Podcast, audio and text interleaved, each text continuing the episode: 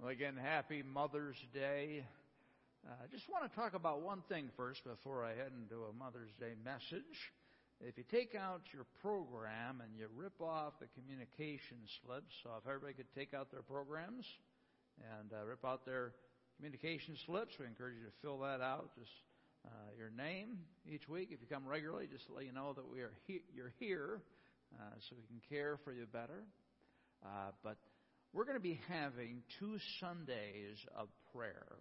Two Sundays, May 15th and May 22nd. And we're trying to make it as easy as possible by having it during the service. So you come to an 8 o'clock prayer meeting, they're about half hour, but you can just come for a portion of a time. Uh, 8 o'clock, 8.30, 9 o'clock, you know, step out of the worship service and come back in and 9:30, step out of the worship service. Uh, 10:30, and then 11, 11:30, and 12, and and 12:30. So what I want you guys to do is to take out that communication slip and circle. If you would like to be a part of a meeting next Sunday, uh, circle number nine. Circle number nine, which is under your name on that slip. Uh, the next steps, there's like one through circle number nine, and then just write out what time you can come. And friends, we are really doing everything we can to encourage you in prayer. And we want you to just step out of your comfort zone. You don't have to pray at all. Just come out and be part of the experience. I really want to challenge you uh, to sign up for one of these times because prayer is a power of the church. And so we want to encourage you to grow in prayer, and we're trying to make it as convenient as possible. And then if you want to pray on May 22nd, circle 10. Then again, write down uh, the time. So I hope you certainly can be with us, and uh, a great time of lifting up our needs before the Lord.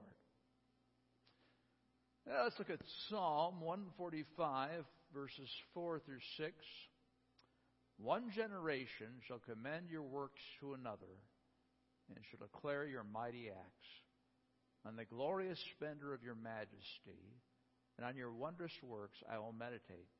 They shall speak of the might of your awesome deeds, and I will declare your greatness. Starts out one generation shall commend your works another. They will pass it on. They will tell you the stories of what God has done in their lives and what God has done in Scripture, His wondrous works, awesome deeds, and God's greatness. And moms, that's your most important job, is to instill in your child's life a deep love for Jesus. And, and lead that child into that saving relationship and teach that child who God is and how great He is. That is the most important thing you can do because they're going to carry that throughout life, that knowledge. And when they think back on you, they're going to say, Yeah, my mom was a very godly woman. And they might stray for a while and come back. But again, if you lay that foundation, the chances are much higher that your children are going to walk with God throughout life. So that is what we're after. Again, all these things apply to men and women. Uh, we're talking to moms today. Let's take a moment to pray. Dear Heavenly Father, thank you for this time where we can throw a worship party for you. Just uh, celebrate who you are, all you've done for us. You're amazing, God. You're amazing. That's why it's so important that we show our kids who you are. But I pray for women in the audience who are struggling today. It might be because of infertility, and uh, I just sense how painful that can be as I've talked with ladies who are struggling with that. I, I pray that you would comfort them and encourage them and may they know that uh, we are thinking of them as well. Or it could be uh, someone who lost their mom either this year, last year, year before. You know, I mean, when you lose a mother or a dad, uh, it takes a long time uh, to work through that grief process. I pray you also uh, help them by putting grace into their lives, uh, by them really believing that you understand and that you know exactly how they're feeling. I pray you comfort them as well. In Christ's name. Amen. A righteous person is one who lives for the next generation. Dietrich Bonhoeffer. Think about that statement for a second. A righteous person is one who lives for the next generation. Of course, we're consumed in living in this generation and you know, caring for our kids and things of that nature, but when you really see the big picture, your desire as you disciple your kids is to see the big picture of their life and what they're going to be like in their 20s and their 30s and their 40s and your age. Uh, see the whole picture. Uh, Lori and I, we have uh, three boys in their 20s, so we have the advantage of seeing that. And uh, we just keep dreaming and praying for them because we are building the next generation. You, especially as moms, are building the next generation. We are a group of people under Christ who are committed to help you, come alongside you, have adult models who can encourage them and show them what it means to be a Christian. So, moms, I know motherhood is so difficult. I mean, there's a lot of joys and everything, but there's a lot of very long days. And so, if you tend to get discouraged, I would encourage you to maybe write out something or make some type of drawing that reminds you what the big picture is. You're not just dealing with a screaming three year old, you're dealing uh, with a person who's going to be an adult and will hopefully make a great impact for Jesus Christ. And then you're also investing in that child so they'll invest in their children, right? From one generation to another. We've always got to be reminded about that because uh, in our culture we're very much in the now. And we just have to see the big picture of things because it helps us understand things. It gives us patient, patience and helps us uh, to move forward. Titus. Titus was a pastor on the island of Crete, and Paul was his mentor. Uh, he was discipling Titus. And Titus was a younger pastor. And you got to remember, the gospel was brand new back in that day. So it's probably the first church on the island, and you had a lot of people who had a lot of baggage uh, from their past, trying to work out their sanctification, seeking to be holy. And so Paul writes to Titus, and he encourages him because there were problems at the church. You know, there are problems at every church, right? The discipleship process many times bring about problems. But we need to embrace those and we need to grow through them. So he's writing this letter to Titus. Look what he says. Older women likewise are to be reverent in behavior, not slanderous or slaves to too much wine. Though he's directing that at the older women because they were not living as, as God wanted them to. Uh, they had to be reverent in behavior. They need to remember that they had a new identity in Jesus Christ.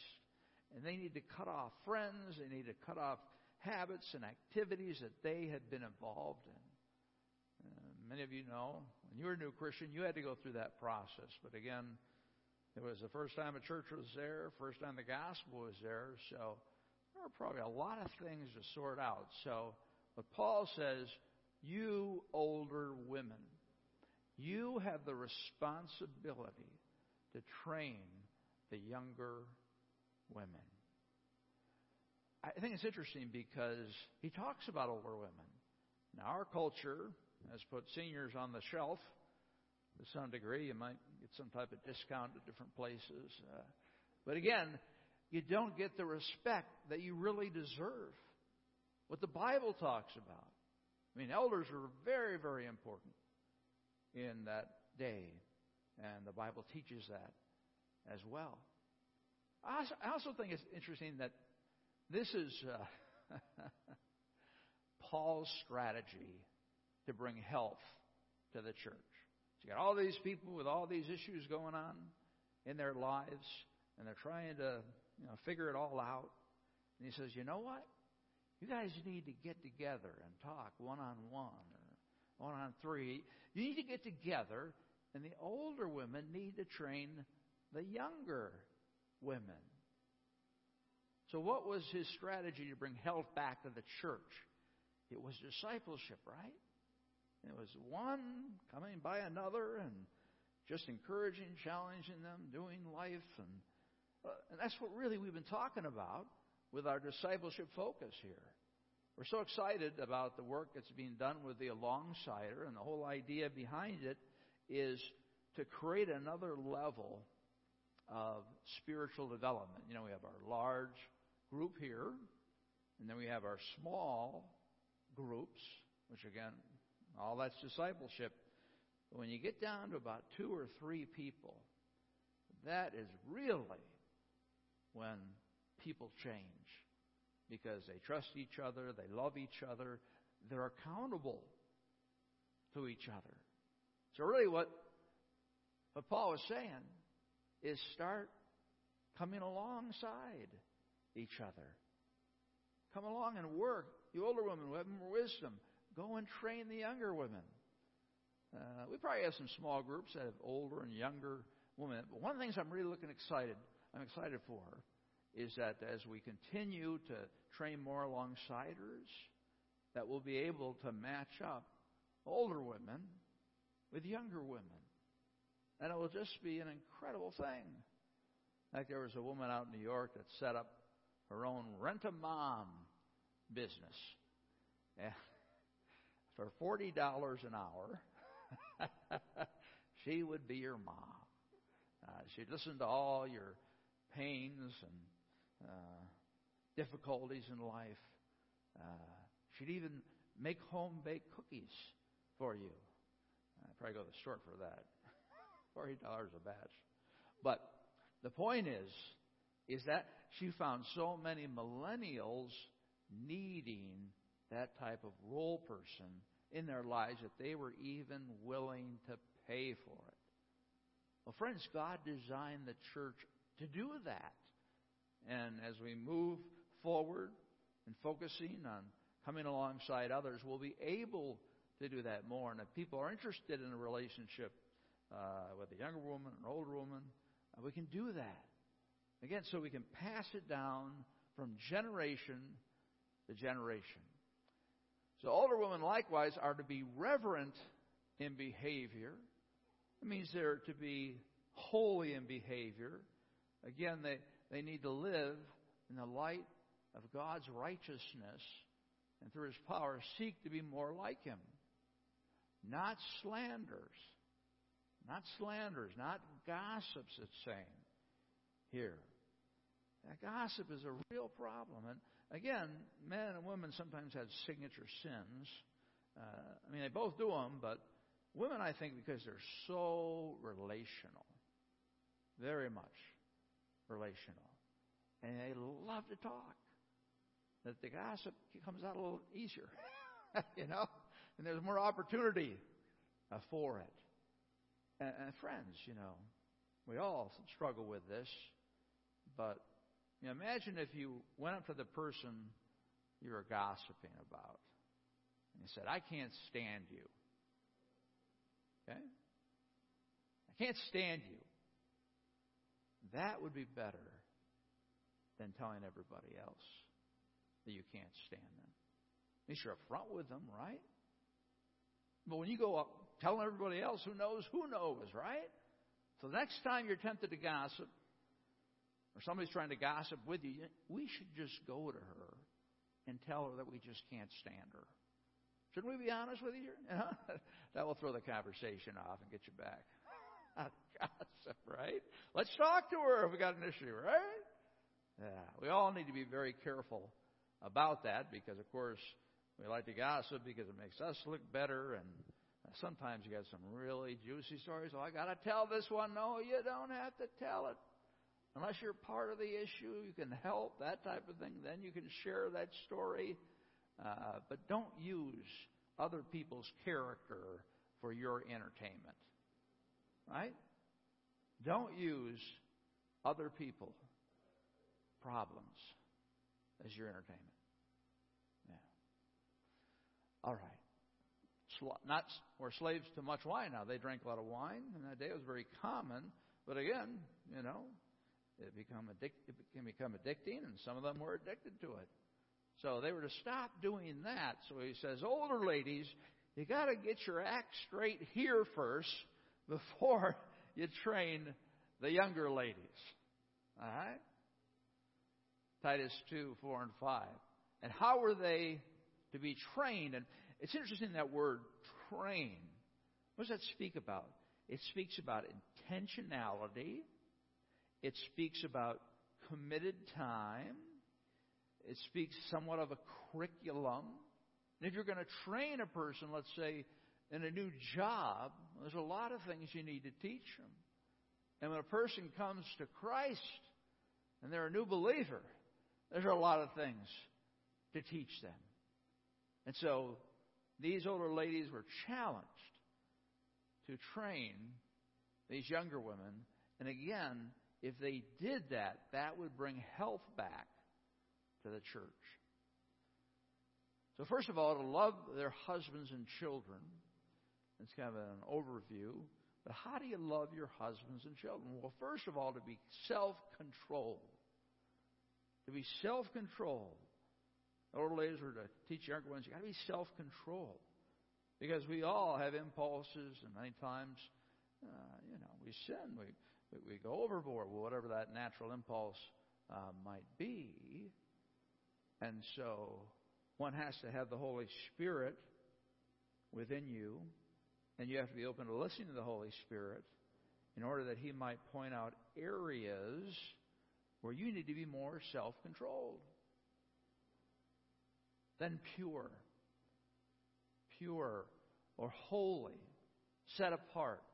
We, as God's kids, have been set apart to be different. When anybody notices your behavior is different from anybody else, when anybody persecutes you in any way, that is when God celebrates. That's because His name is being lifted up. And you are willing to stand by your commitment to Him. So many times it's easy not to tell people that we're Christ followers because, wow, you know, what are they going to think of me? And all these type of things go through our heads. Well, God commands us to be a light, right? We got to show other people through our behavior that we're different. To be pure, working at home, in terms of domestic chores, and again, those can be moved around man and wife, but again, uh, specifies the wife here, working at home, kind, kind. There's so many kind people here at Springbrook. not, not, not, no, he's not kind, but you know, isn't there? I mean, I just come here on a Sunday morning and I just talk with people and I'm involved in the ministry throughout the week, and people are kind to each other. They care about each other. And kindness is a beautiful thing. Uh, I was talking with somebody uh, this past week about a family issue, and there was no kindness there at all. You wouldn't believe. Well, you probably could believe, but no kindness whatsoever. I mean, they were out, uh, you know, do some damage. We as Christ followers need to shine, shine the kindness, even in the midst of our families who, you know, kind of are out of control. Show kindness to them and love to them and understanding to them and forgiveness with them. And submissive to their own husbands. Now, I know that that's not the most popular verse in the Bible, but it is a command. Because you see, if your husband is being like Jesus Christ, he, he's told to love you as Christ loved the church. And what did Christ do for the church? He died for the church. This is for you, men. Have you died for your wife? You sacrifice your time and your energy. And he says, Can you go to the store? You got to die a little bit. well, sure, I'll go to the store. No problem. I'll do all the shopping. No, let's not get overboard. But the point is, is that if your husband is treating you as Christ is, it will be a joy uh, to submit to him, a joy to follow him. And of course, most decisions are joint decisions. But when it comes to the point where a decision has to be made, you know, a man is a leader in the home. And I know you say, well, my husband's not even a Christian. Well, you show him how a Christian wife lives. And that would be the most powerful thing that the Holy Spirit can use in his life. That the Word of God may not be reviled. That it might not be mocked, saying, oh, you believe in Jesus. Yeah, well, look at this area in your life or, or this area. Yeah, that causes the Bible to be mocked when we're out there not doing what Jesus would have us to do, but uh, in sin. 1 Timothy uh, 1 5 it says, I am reminded of your sincere faith. And now he's talking to Timothy. All right? I'm reminded of your sincere faith, a faith that dwelt first in your grandmother Lois and your mother Eunice, and now I am sure dwells in you as well.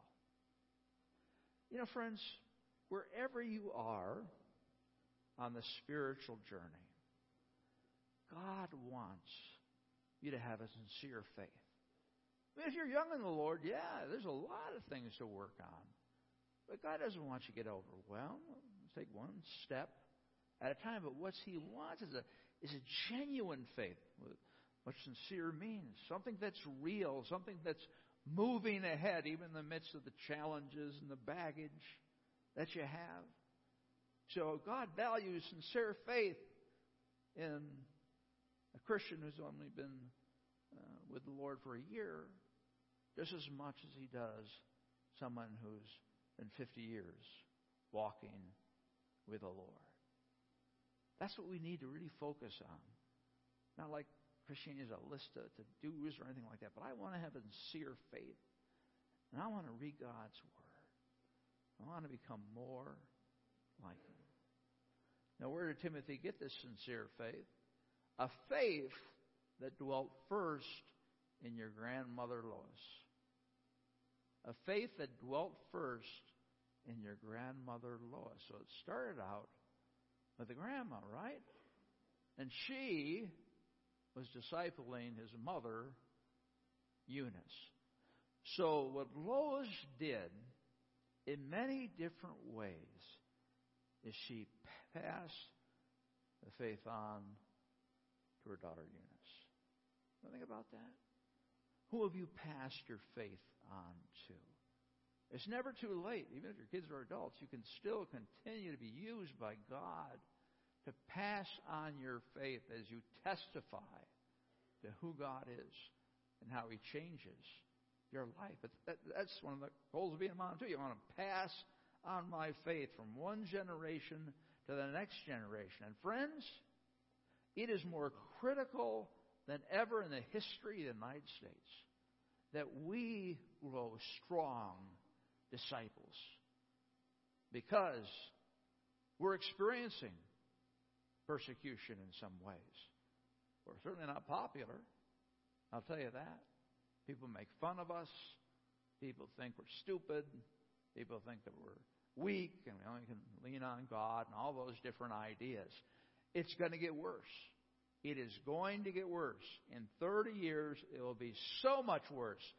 But there still will be churches, right? That are building strong disciples. We're strangers in this world. We don't want to belong to it. We don't want to look like it. We want to be set apart, to be holy. And you mothers, you have that responsibility, that joy, that privilege to pass your faith on. And I believe that's the most important thing you can do in your life, in regards to your kids, is to pass the faith on. Pass it on to them. Instill it into them. Pray with them. Do devotions with them. Take advantage of those teachable moments. Think strategically about how you are going to invest in your child spiritually. I used to think strategically about the child's health, the child's academics, but how much time have you spent thinking, okay, how am I going to be a vehicle that disciples my child this year? How can I take it up a level in terms of any type of new ways to express who God is to them? And it says, I'm sure dwells in you as well. So this beautiful gift of sincere faith started out with Lois, who handed to her daughter Eunice, and Eunice handed it to Timothy. The amazing thing when you're a Christ centered family, how many didn't grow up in Christ centered homes? Raise your hand. Okay. Well, you're part of the new generation, right? Part of the new generation. You're, your mom and dad didn't have a faith, let's say, that they could pass on to you, but God has brought you to Himself. And just think, just because of who you are and how you raise your children, that you're going to impact the next generation and the next generation. So, so that's the big picture, ladies. You know, I know it's all consuming mothering. And sometimes you're just dead tired and you want to run away. but just go back to the big picture in terms of how you're investing in your life, investing in your child's life. You lead them to become a Christ follower, and they have the Holy Spirit within them. When they leave home, uh, hopefully, they'll be shining bright. Sometimes that doesn't happen. Maybe it happens later in life. But you can set a foundation. It doesn't have to be a perfect foundation. Don't be guilty. I don't want any guilt here, all right? That's not good for Mother's Day. We always look forward, right? Because God's forgiven what's in the past. And we say, okay, now my kids are in, in their 20s or 30s. What can I do this year to impact their lives as well as my grandchildren's lives? And you'll get pushback, right? You got to be careful, but count on some push, uh, pushback if, again, they're not Christ followers. But again, you can be that grandmother Lois who comes in and, and speaks and uh, loves those kids. Grandmas, uh, you have such an important role in kids' lives. Our, our, our country is so individualized. And the idea of the extended family is not there anymore. Of course, they used to live together and life together. Uh, so that's why it's so important. I'm so proud of those I've talked to who do have a strategy.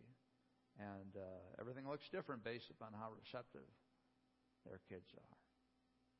Well, I'd like my wife, Lori, to come up at this time and have her share about the seasons of motherhood.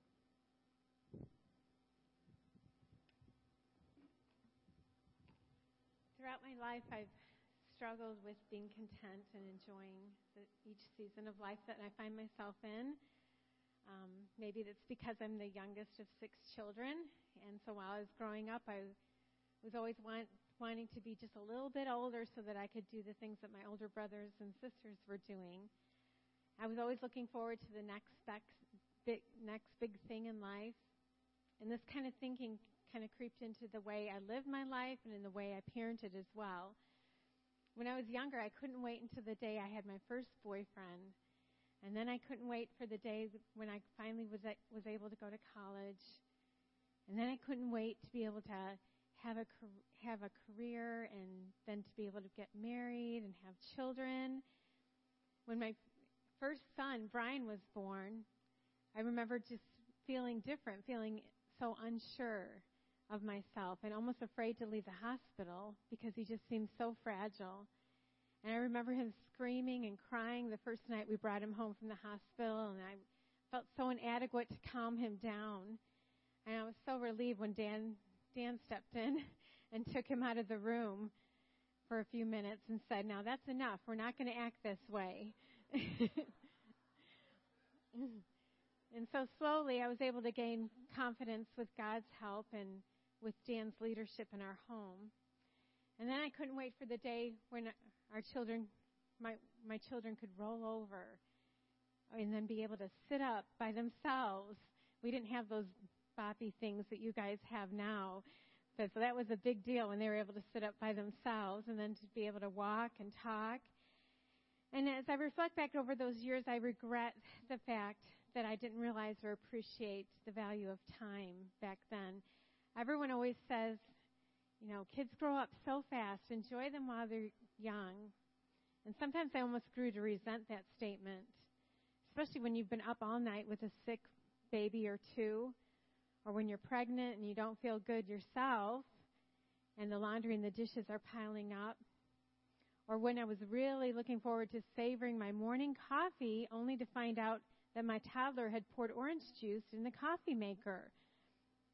Or or even when I was trying to get two toddlers and a baby ready um, to go to one of Springbrook's first services by myself, and the dog decided to use that opportunity to run away.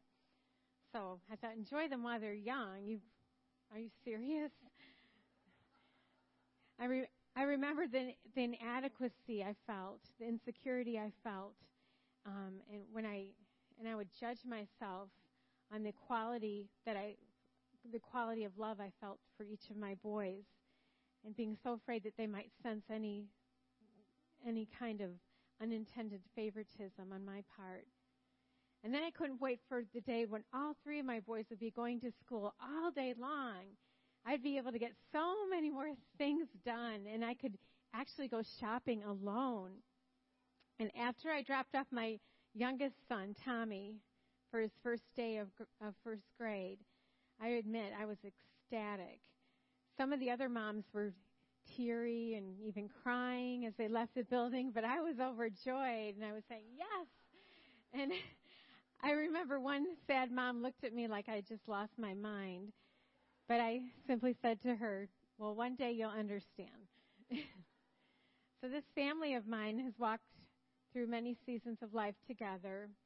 And through all the times that I've been sprayed in the face with water when I turn on my kitchen faucet because one of my boys has once again rubber banded the sprayer nozzle, to all of the broken bones, the trips to the principal's office, the broken windows, theater productions, school projects, and holes in the walls.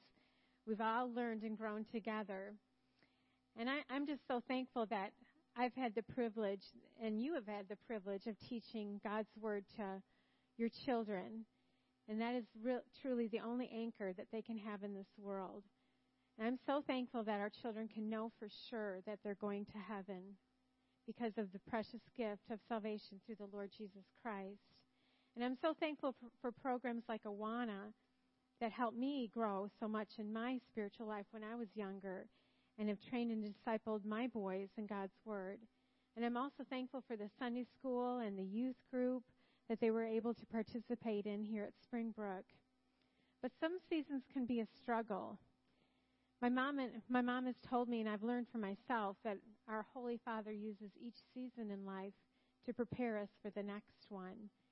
And it was difficult for me last year to have two of my boys move away from home and out of the house. And now that my kids are grown, I really wish I could have appreciated and valued and understood um, how precious time is while they're younger. As I look through old photos and uh, and videos and things like that, I often wish that I could have one more chance to hold them and rock them to sleep, or that I could have one more opportunity to make something out of Play-Doh with them, or that one more time to listen to them share their heart after bedtime stories and prayers. But I've learned to appreciate the promise of what Jesus said when he said, I will never leave you nor forsake you. As I grew up, I remember hearing my mom often thank God in prayer for this promise. And I never really understood why this promise meant so much to her. But now that my kids are grown, this promise gives me so much comfort and peace knowing that even though I might not be physically with my children, um, Jesus is parenting them now, like he always has. And he's protecting them in such a perfect and complete way. And when I hear of their escapades later on, I'm, I just praise God that he's always with them and protecting them. And, and you and I will continue to walk through seasons of life. And these new seasons will require a renewed surrender of our wills to welcome the changes that God has planned.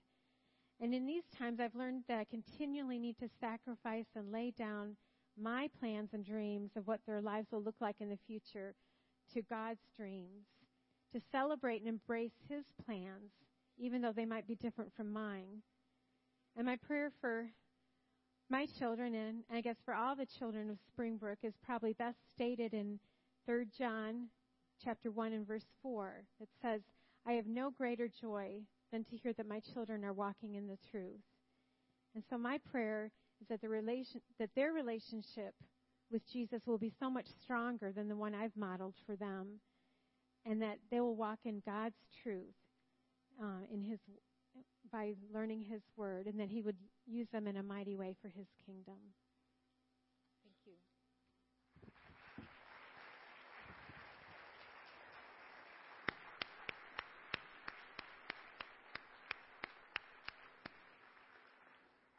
Thanks so much, honey.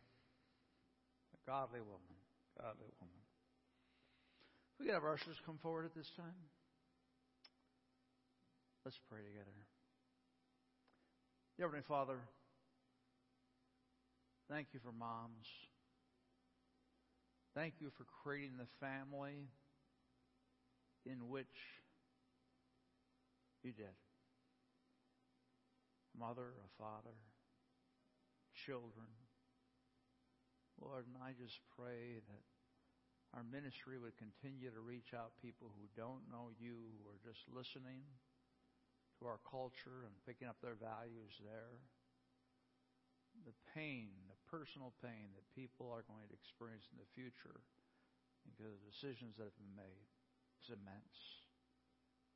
I pray that we would be able to lead them to you, not only to save them for eternity, but to save them on earth for living a purposeless life. Thank you for the gifts that are given. In Christ's name, amen.